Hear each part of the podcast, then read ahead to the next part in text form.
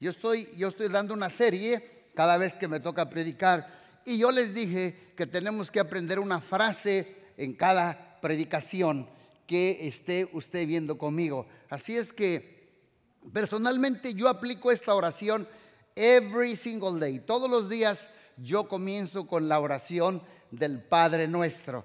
Así es que póngase de pie porque yo sé que usted se enamora mucho de la silla y vamos a poner allí el Padre nuestro, por favor, vamos a poner el, Mateo 6. Bueno, vamos a recitarlo, vamos a hablarlo todos unidos a la de tres. Una, dos, tres. Vosotros pues oraréis así. Padre nuestro que estás en los cielos, santificado sea tu nombre venga tu reino, hágase tu voluntad como en el cielo, así también en la tierra. El pan nuestro de cada día, dánoslo hoy. Y perdónanos nuestras deudas, como también nosotros perdonamos a nuestros deudores. Y no nos metas en tentación, mas líbranos del mal, porque tuyo es el reino y el poder y la gloria por todos los siglos de los siglos. Amén. Dese un aplauso porque usted ya se lo aprendió. Ya se lo aprendió de memoria. Apréndase el Padre nuestro. Es poderoso. Usted sabe que estoy dando esta serie. Amén. Puede sentarse. Puede sentarse. El Padre nuestro.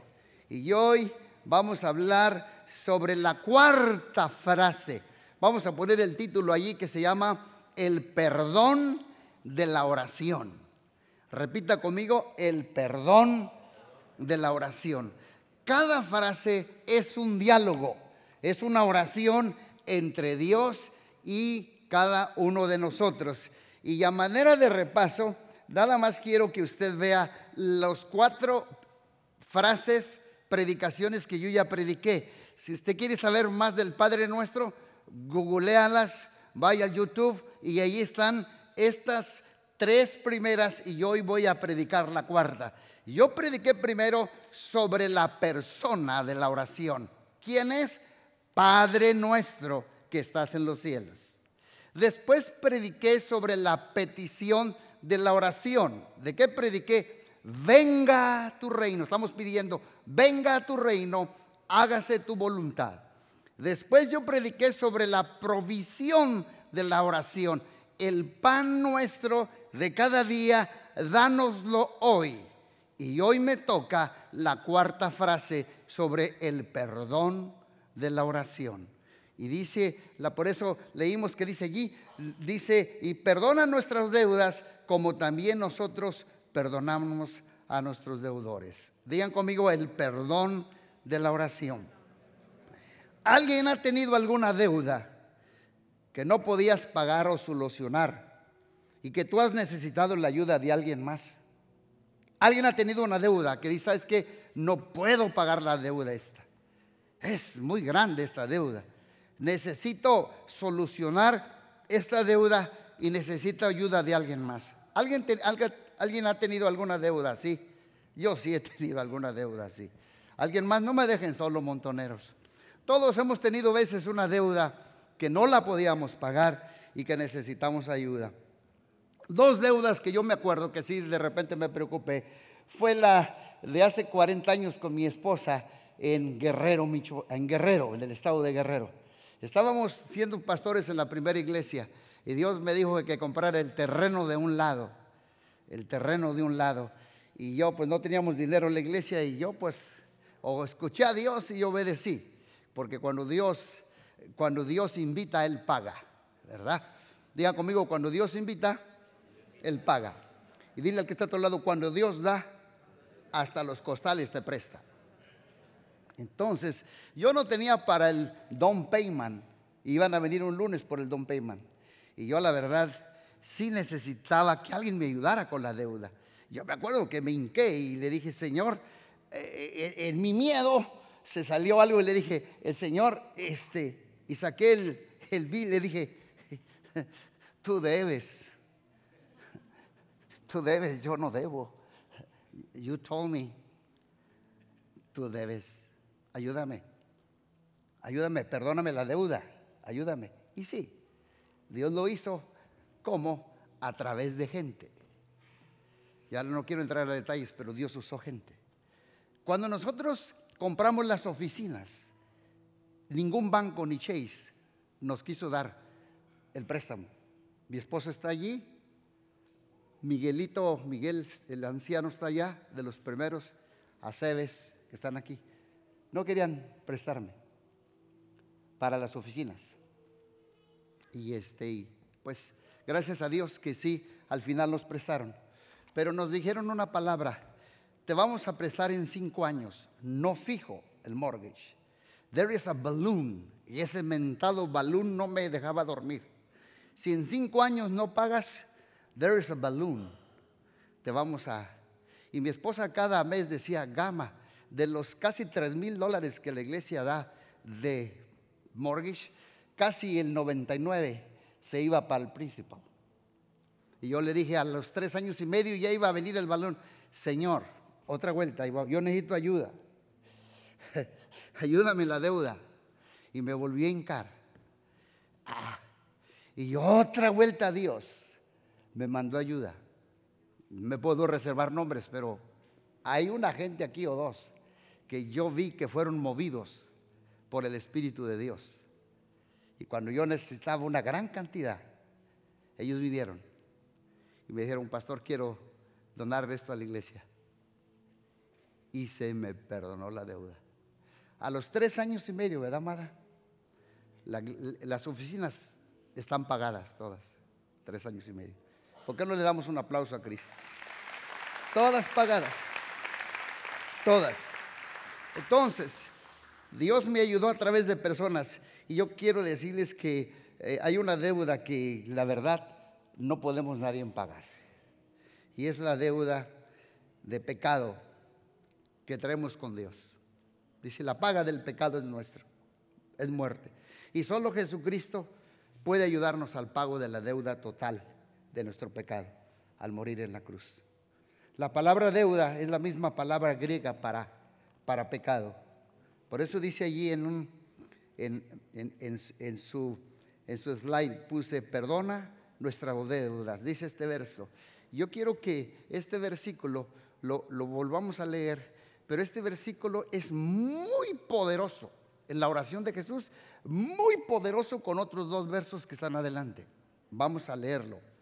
Dice, y perdona nuestras deudas como también nosotros perdonamos a nuestros deudores. Fíjate bien, perdónanos nuestras deudas. ¿Está hablando en singular o plural? ¿Es plural o singular? Plural, perdónanos nuestras deudas. No estoy diciendo, perdóname, perdónanos, dice, como también nosotros perdonamos a nuestros deudores. Ahora quiero que brinquemos a los dos pasajes poderosísimos que me vuelan la cabeza, que están allí en el mismo verso más adelante. Ay, ay, ay, ya me metí en problemas. Porque si perdonáis a los esposos o a las esposas o a los hombres o a los vecinos sus ofensas, os perdonará también a vosotros vuestro Padre Celestial.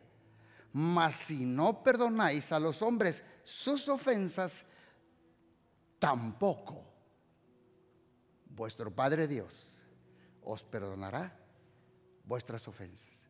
Este está pesado. Es que este no se podía leer con lo que leímos del Padre nuestro. Por eso después del Padre nuestro que dice, tuyo es el reino, tuyo es la gloria, luego, luego Jesús como que le hace, pácatelas. Y nos regresa. Digan conmigo, perdone soltar. O sea que si yo no suelto las faltas y ofensas a otros, Dios no me perdona. Confesar nuestras deudas, nuestros pecados es como un préstamo que legalmente no puedo pagar. Es como decir, eh, eh, estamos en bancarrota total. Una deuda que te lleva a la bancarrota. Por eso dice, confiesa tus deudas que tú nunca podrás pagar. Este es el perdón de la oración. Si tienes problemas de perdonar a otros, te voy a decir como esposo o como cristiano, o como humano, o como tu pastor. Si hay alguien de aquí que tiene problemas de perdonar a otros, en otras palabras, yo he sacado la conclusión, es muy mía. Tienes problemas de perdonarte a ti mismo. Esa es la clave. You have a difficult. Si tienes dificultad de perdonar la ofensa de alguien que te hirió, es que tú mismo tienes problema de aceptar el perdón de Dios. Porque la Biblia dice, da de gracia, de que lo que de gracia recibes. Yo no puedo darte lo que yo no tengo. Y si no te puedo dar el perdón, es que yo no lo he podido recibir de Dios. ¿Por qué se me quedan viendo así? Es un problema. Tenemos ese problema de no creer que Dios nos perdonó. Si no, después lo anotan, ese no, no se los di ahí atrás.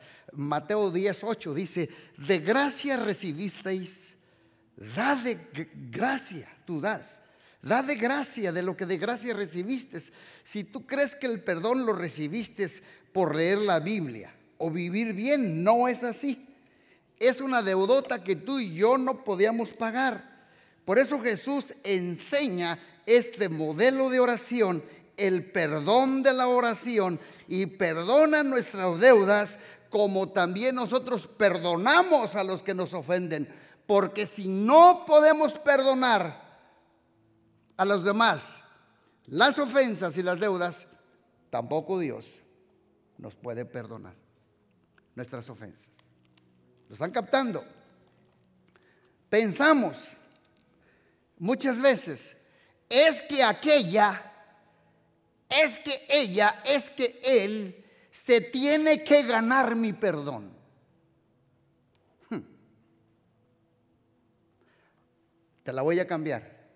Ni yo, ni tú nos ganamos el perdón de Dios. Lo recibimos por gracia. Por eso Romanos 4:3 Abraham dice, creyó y le fue contado por justicia. Dice que Abraham creyó y le fue contado por justicia. La palabra contado es como que alguien deposita a tu cuenta. ¿Te imaginas tú que ahorita saliendo recibes una llamada del banco y que digas, tu cuenta ha sido saldada? El mortgage de tu casa está toda pagada. El carro que debes, todo pagado. O sea que Dios quitó y reconcilió todo el pecado del mundo. Porque si no lo hubiera quitado, tendría que ir a la cruz cada ratito. Pero Él lo quitó de una vez para siempre. O lo recibimos o lo rechazamos. Si tú crees que Él ya te perdonó, perdona. Si tú crees algo, pues lo vas a hacer. Lo vamos a practicar. Entonces Dios quitó todo el pecado de la cuenta de Abraham. Se llama propiciación. Y lo puso, agarró todo de la cuenta de Abraham. Y mira, y, todo, ¿y sabes dónde lo puso? En la cuenta de Jesús el castigo de nuestro pecado fue sobre Él. Por nosotros Él se hizo maldición. Agarró toda mi cuenta, toda mi deuda de pecado y la puso en la cruz del Calvario por Jesús. Ahí se llevó todo lo que tú y yo le debíamos a Dios. Voy a hacer una pregunta. ¿Tú vas al infierno por pecar o por no creer?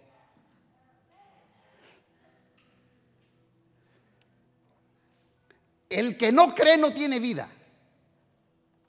El que cree tiene vida eterna. O lo recibes o lo rechazas. Así. Entonces yo sí creo que en el cielo Dios tiene un file, un gabinete grande, un archivo y hay veces que tú y yo vamos a la presencia de Dios y le decimos, Padre, Padre, vengo a confesar mi pecado. Y el Padre dice, ¿cómo? Vengo a confesarte mi pecado. Y dice el Padre, ¿qué no lo confesaste ya?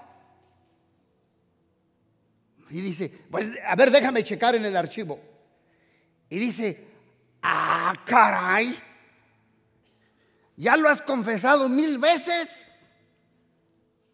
No me agaches la cabeza, porque hay cosas que tú has hecho del pasado que ya tienes mil veces que a Dios le pides perdón por el mismo pecado. Como que Dios dice, ah, caray, aquí no encuentro nada. Si ya lo has confesado mil veces, Dios tomó todo tu pecado en Jesús. Tu cuenta está saldada y está pagada. Pero luego dice Dios, espérate, espérate, espérate. Pero si hay algo en tu cuenta. Déjame ver. Ah, lo único que encuentro a tu cuenta es justificado. Por Cristo Jesús. Justificado, pues, por la fe. Tenemos paz para con Dios por medio de nuestro Señor Jesucristo. Y la sangre de Cristo nos limpia de todo pecado. No hay ningún pecado que Dios no nos pueda perdonar. ¿Cuántos dicen amén? Por eso eh, eh, en el Evangelio de Lucas nos habla de deuda y pecado. Eh, Hebreos 9:14 dice, Dios dio su sangre una vez para siempre. O sea, su sangre nos limpia de la conciencia. Pero el diablo nos condena y Jesús, mira, Jesús una sola vez dio su sangre. Una sola vez en la cruz. Pero cuando nosotros le pedimos a Él que nos perdone de pecados actuales, eh, eh, eh, la sangre la rocea nada más. Pero Él ya dio su sangre. Pero Él rocea su sangre sobre nuestra conciencia. Porque a veces que nuestra conciencia nos acusa. Y allí rocea la sangre de Cristo para limpiarnos de toda conciencia de pecado. ¿Cuántos dicen amén? Su sangre nos la limpia. El diablo nos acusa. Muchos piensan que Dios Ah, me han dicho a mí, eh, mira, cuando Dios te perdona tu pecado, dice, Dios olvida tu pecado. ¿Cuántos te han dicho así? Y no. No. Dios es omnisciente. Camán. Dios es omnisciente. Él no olvida tu pecado. Él escoge, he choose, no recordar tu pecado. Es diferente. Ahorita les estoy, volando la, les estoy volando la cabeza. Él escoge. Él es omnisciente, Él se acuerda. Pero Él escoge no volver a recordar tu pecado. ¿Cuántos dicen amén? Una pregunta, me voy a salir un poquito del tema. ¿Quién tendrá mejor memoria para esto, el hombre o la mujer? Nunca han escuchado por ahí a veces personas que dicen, hace 15 años me hizo esto. Y yo me acuerdo que traía la camisa café. Y yo me acuerdo, eran las 3 de la tarde. ¿Quién es el que perdona primero? El más maduro. ¿Quién es el que pide perdón primero? El más valiente. ¿Y quién es el que olvida primero? El más humilde. El pecado por el pecado. El pecado genera dos tipos de pecados o de deudas. Vamos a verlo. Transgresión y omisión. Deudas de pecados de transmisión y omisión. Las deudas de omisión es cuando tú y yo nos pasamos de un límite. Cuando violamos un límite. Los principios, por ejemplo, de la palabra de Dios. La mentira. Brincamos un límite. El chisme pecado de, pecado de omisión, violamos un límite, brincamos los principios de Dios, robar,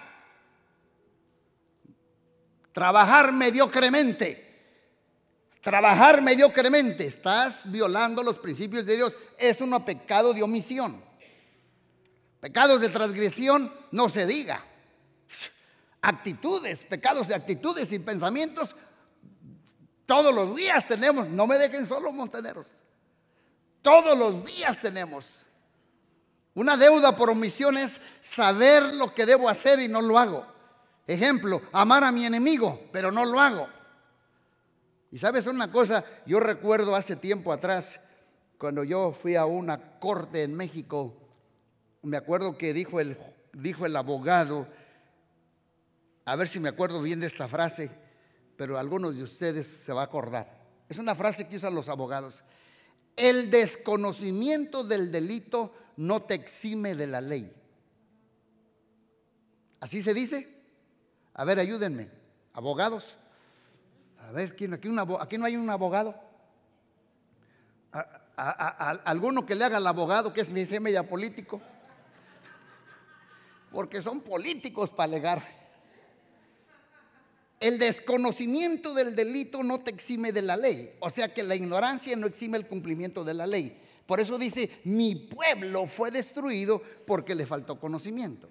Pero mira lo que dice primero de Pedro 1, 18 y 19 pues ustedes saben que Dios pagó un rescate para salvarlos de la vida vacía que heredaron de sus antepasados. No fue pagado con oro y plata, los cuales pierden su valor, sino que fue con la preciosa sangre de Cristo, el Cordero de Dios, que no tiene pecado ni tiene mancha. ¿Cuántos dicen amén? Déjame decirles una cosa, y no quiero que se, que se me pongan un poco tristes con esto. Comienza la oración del Padre Nuestro con la palabra Padre Nuestro. Digan conmigo, Padre Nuestro. Pero sabes una cosa, te voy a ser sincero. Él es tu papá, pero tiene otro papel, es juez. Él es juez.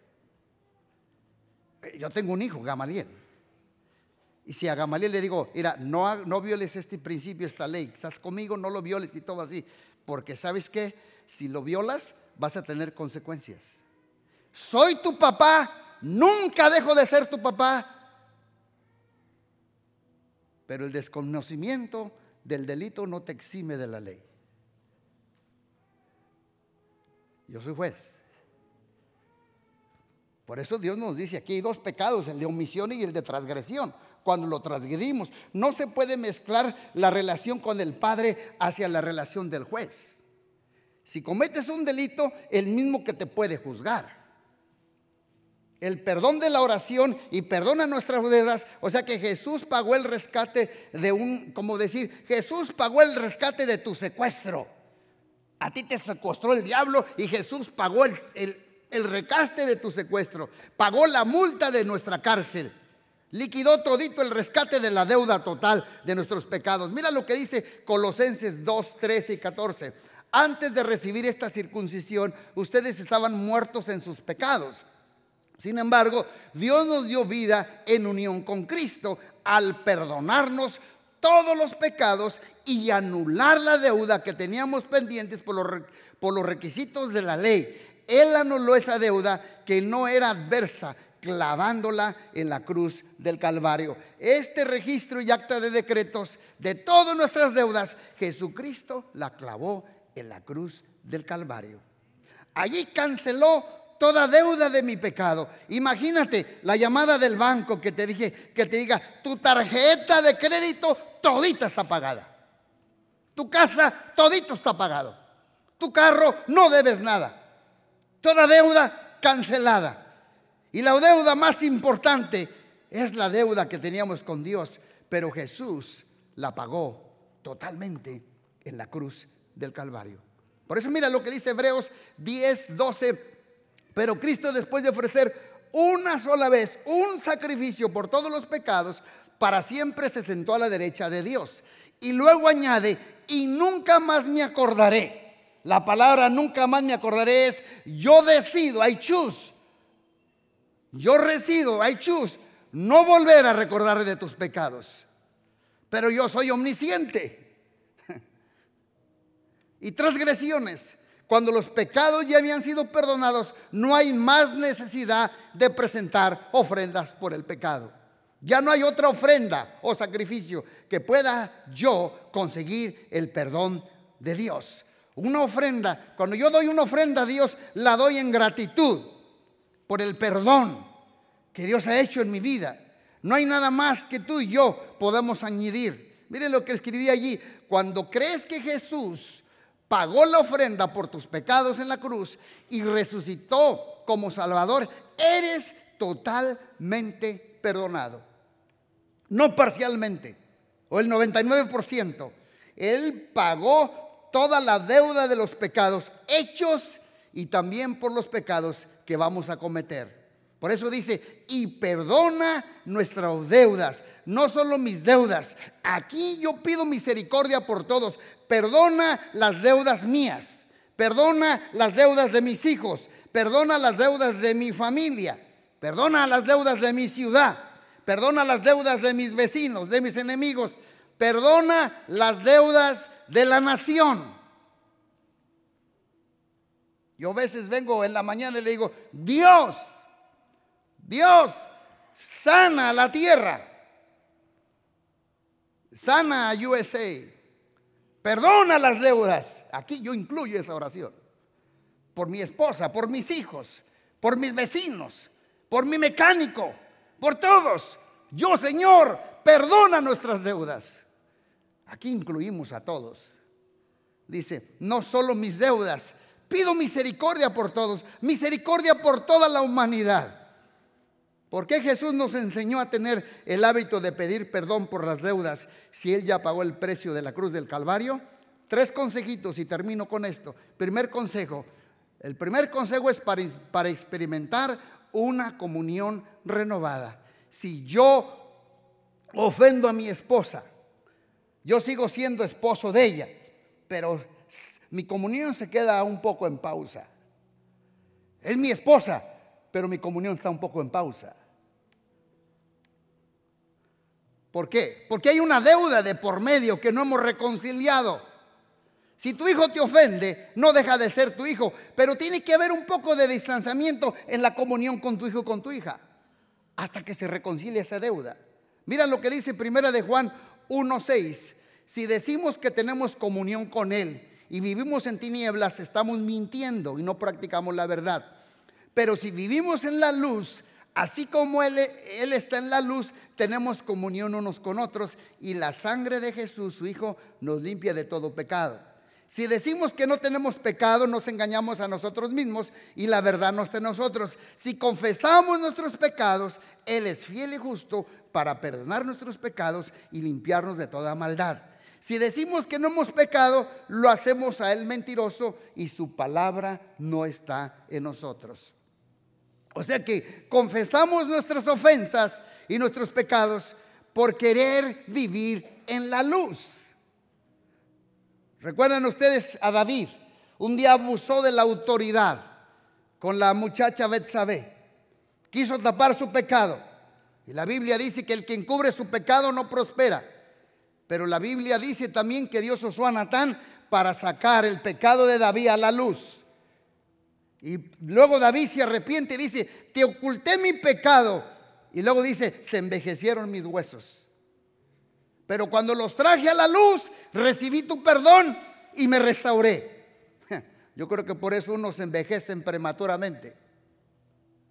Y otros viven ansiosos por no sacar sus pecados a la luz. Hay que sacar los pecados a la luz. Por eso Dios nos dice, Pidan perdón por las ofensas y perdona nuestras ofensas como nosotros perdonamos a los que nos ofenden. Segundo consejo es para experimentar la libertad de una conciencia limpia. Hebreos 9:14 dice, la sangre de Cristo limpia nuestras conciencias. O sea que el Espíritu Santo aplica la sangre a mi conciencia y me limpia de toda memoria de mi pecado. Mira lo que dice 1 de Juan 1.9. Si confesamos nuestros pecados, Él es fiel y justo para perdonar nuestros pecados y limpiarnos, digan conmigo, de toda maldad. O sea que el Espíritu Santo le quita el veneno a la vergüenza. y a toda memoria sucia y dolorosa de mi juventud y mi niñez. Muchos tienen veces, luchan en su conciencia, una conciencia de vergüenza, una conciencia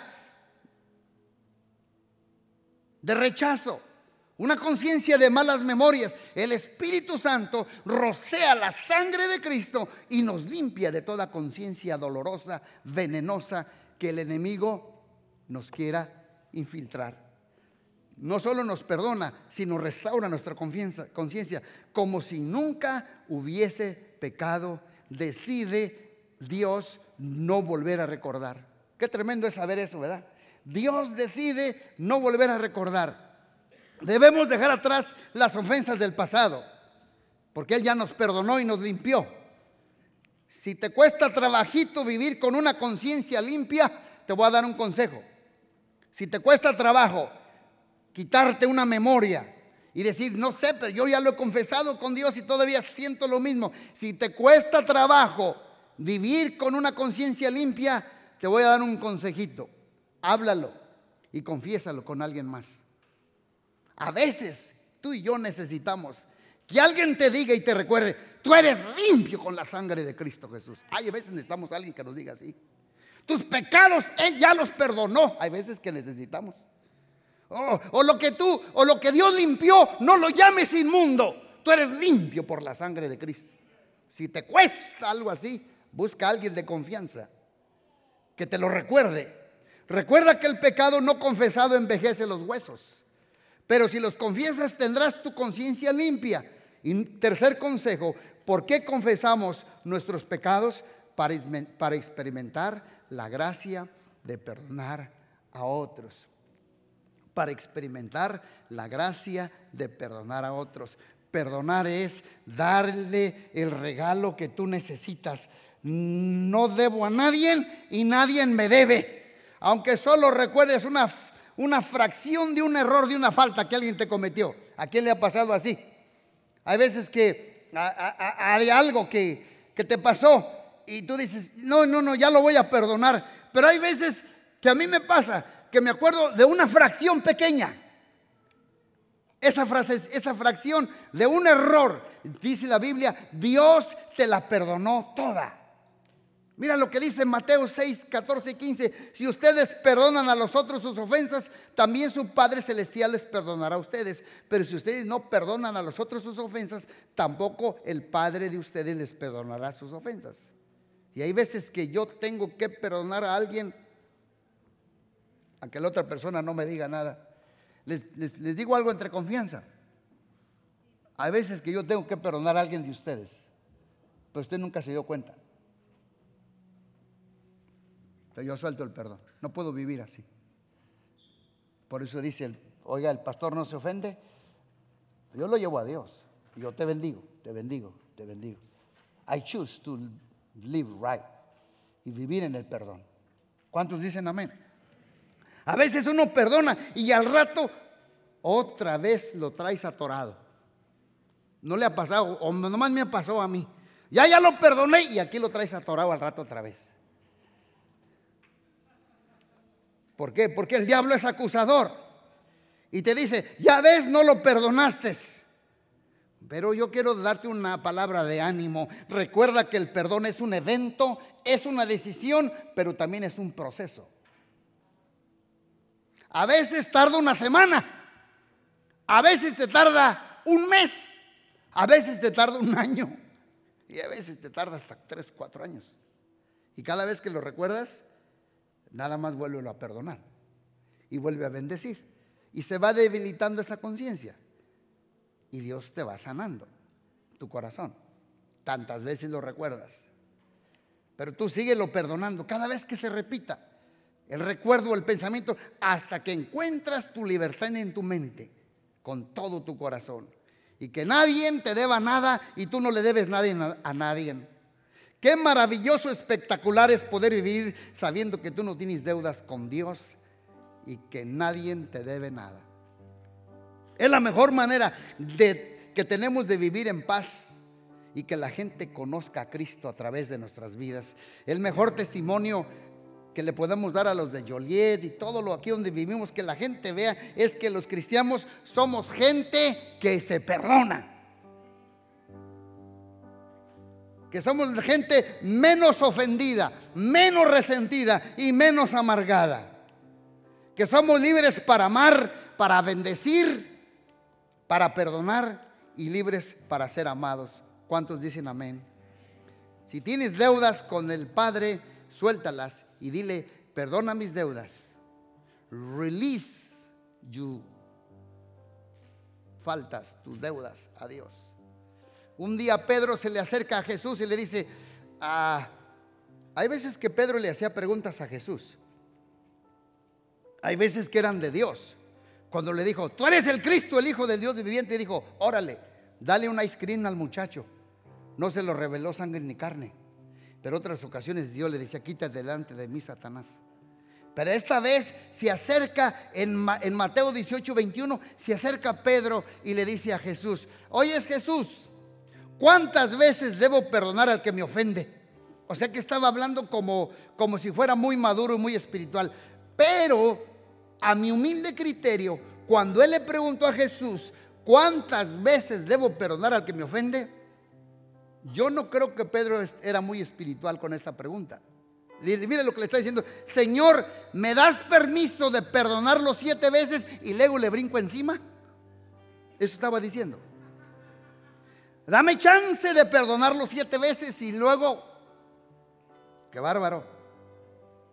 ¿Y sabes por qué Jesús le dijo, Pedro, Pedro, no te digo siete veces, sino hasta setenta veces siete? ¿Sabes por qué? porque Dios estaba cancelando la maldición de Caín. Lamec. Matusalén engendró a Lamec. Y dijo Lamec a sus dos mujeres, Ada y Sila, oíd mi voz, mujeres de Lamec, escuchen mi dicho, que un varón matare por mi herida y un joven por mi sangre, si siete veces será vengado Caín, Lamec en verdad setenta veces siete lo será. Esto es venganza. Si tú me haces daño a mí, trátame de hacerme daño. Yo te voy a soltar gracia. Yo te voy a soltar gracia. Hoy te perdono una deuda que no podías pagar. Y si no perdonamos, dice la Biblia, lo leen en su casa, Mateo 18, 34, dice, y el que no perdona, dice Dios, yo lo entregaré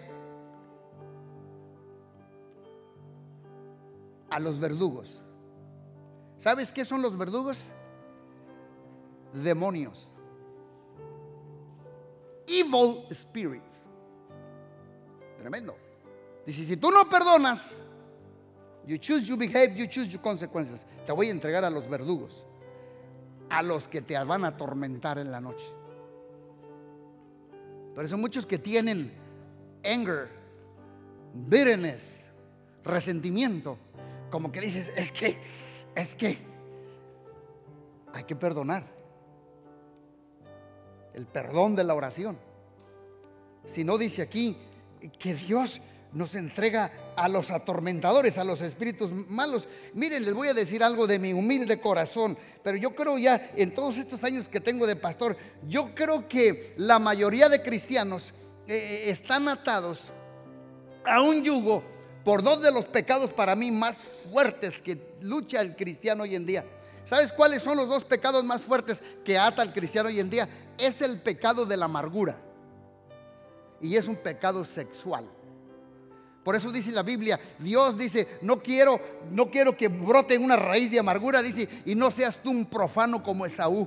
Es el pecado sexual y el pecado de la amargura. Estos dos pecados atan al cristiano. ¿Sabes cómo se llama? La ley de la sangre son iniquities, son iniquidades. Le voy a dar la diferencia de un pecado y una iniquidad. El pecado es una acción o un hábito que uno hace que ofende a Dios, pero la raíz del pecado es la iniquidad. Y eso viene a través de los jeans, a través de la sangre. Es cuando Dios dice, yo visitaré la maldición de los padres hacia los hijos, jao, a través de la sangre. Es el pecado de iniquidad. Por eso dice, vas al doctor y dice, oh, diabetes, oh, tu abuelo, oh, tu papá, oh, azúcar, oh, bisabuelo, abuelo, papá, y tú también. Son maldiciones, es la ley de la sangre. Y Dios quiere cancelar, Dios quiere romper Dios quiere parar, Dios quiere quebrar todo el yugo a causa de la unción del Espíritu Santo. Todo pecado generacional lo quiere romper. Pecado de amargura y pecado sexual. Muchas veces pensamos, decimos, el hombre lucha más con pecado sexual. Yo he visto que muchas veces la mujer lucha muchos con pecados de anger, de bitter, de resentimiento o de amargura. Los dos te atan. Es un yoke, a bandage. Es un yugo que te esclaviza. Por eso dice la Biblia, mirad bien que no que no ninguno deje de alcanzar la gracia de Dios que brotando alguna raíz de amargura os estorbe y por medio de ella muchos sean contaminados. Pero Dios está aquí para rompernos toda atadura. ¿Cuántos dicen amén? Mira, yo saqué esta conclusión. ¿Cuántos ladrones había en la cruz? ¿Cuántos había en la, cruz? ¿Cuántos ladrones? Dos, ¿verdad, Pastor Marco? Dos. Ahí les voy. Bíblicamente, ¿cuántos ladrones eran? Eran tres. Porque cuando esas tres cruces, la cruz no era para Jesús, era para el ladrón de la izquierda y el ladrón de la derecha y en medio era para Barrabás. Yo creo que tú y yo nos parecemos a Barrabás. Cuando todos dijeron, sueltan a Barrabás, sueltan a Barrabás y a él crucifícalo, a él mátalo. ¿Y sabes dónde estaba Barrabás? Estaba sentado viendo a Jesús crucificar. Y Jesús diciéndole desde la cruz, yo tomé tu lugar. Tú merecías estar aquí. Pero yo te perdono, Barrabás. Yo tomé tu lugar en la cruz. Porque tengo que derramar mi sangre para remisión de tus pecados y los pecados de estos dos ladrones que están aquí. Y yo creo que todos nos parecemos a Barrabás. Crucifícale. Y estamos sentados y Dios diciendo, I forgive you. Yo te perdono. Pero de la manera que yo te perdono, tú necesitas perdonar las ofensas a otros. No me agachen la cabeza. Necesitas perdonar las ofensas a tu esposo, a tu esposa, a tus hijos, a tus vecinos, a un líder, a alguien que te hirió. Porque si no perdonamos nuestras ofensas, tampoco Dios puede perdonar nuestras ofensas de cada uno de nosotros. Entonces Jesús desde la cruz diciendo, tú eres libre. Y sabes una cosa, si tú lees la, lee, la Biblia, Barrabás era un ladrón, pero también dice la Biblia que era uno de los peores asesinos. He, era, he was a. Él ya estaba en la cárcel. Era un asesino y era un ladrón. Necesitamos recibir de su gracia cada día para extender de esa gracia. Necesitamos perdonar de la manera que Cristo nos perdonó a nosotros. Y si te cuesta perdonar es porque te cuesta a ti, te cuesta a ti creer que Dios no te perdonó a ti. Cada vez que tú perdonas más rápido es que tú recibes de ese perdón. Y no te cuesta, ¿por qué? Porque de gracia das de lo que de gracia recibiste. Si tú recibes el perdón, rápido sueltas el perdón. ¿Por qué? Porque no, you don't question about it. Dice, Él me perdonó a mí. Si no, les invito a que lean en su casa capítulo 18 de Mateo cuando habla de los dos deudores. El que le debía una deuda muy grande y el que le debía una deuda chica. Digo al Señor, no te perdoné a ti yo una deuda muy grande. No deberías tú hacer esto de tu hermano que te ofendió con una deuda pequeña. Por eso dice, y perdona nuestras deudas como nosotros perdonamos a nuestros deudores. La otra semana estuve orando yo en una iglesia y estaba orando así. Me trajeron gente que estaba enferma y hay veces que me gusta a mí orar, pero me gusta orar a mí con entendimiento y con revelación. Y yo me acerco, yo no hago la misma oración para la misma gente, y yo le pido al Espíritu Santo que me diga qué es lo que está pasando a esa persona para poder llorar con más tino.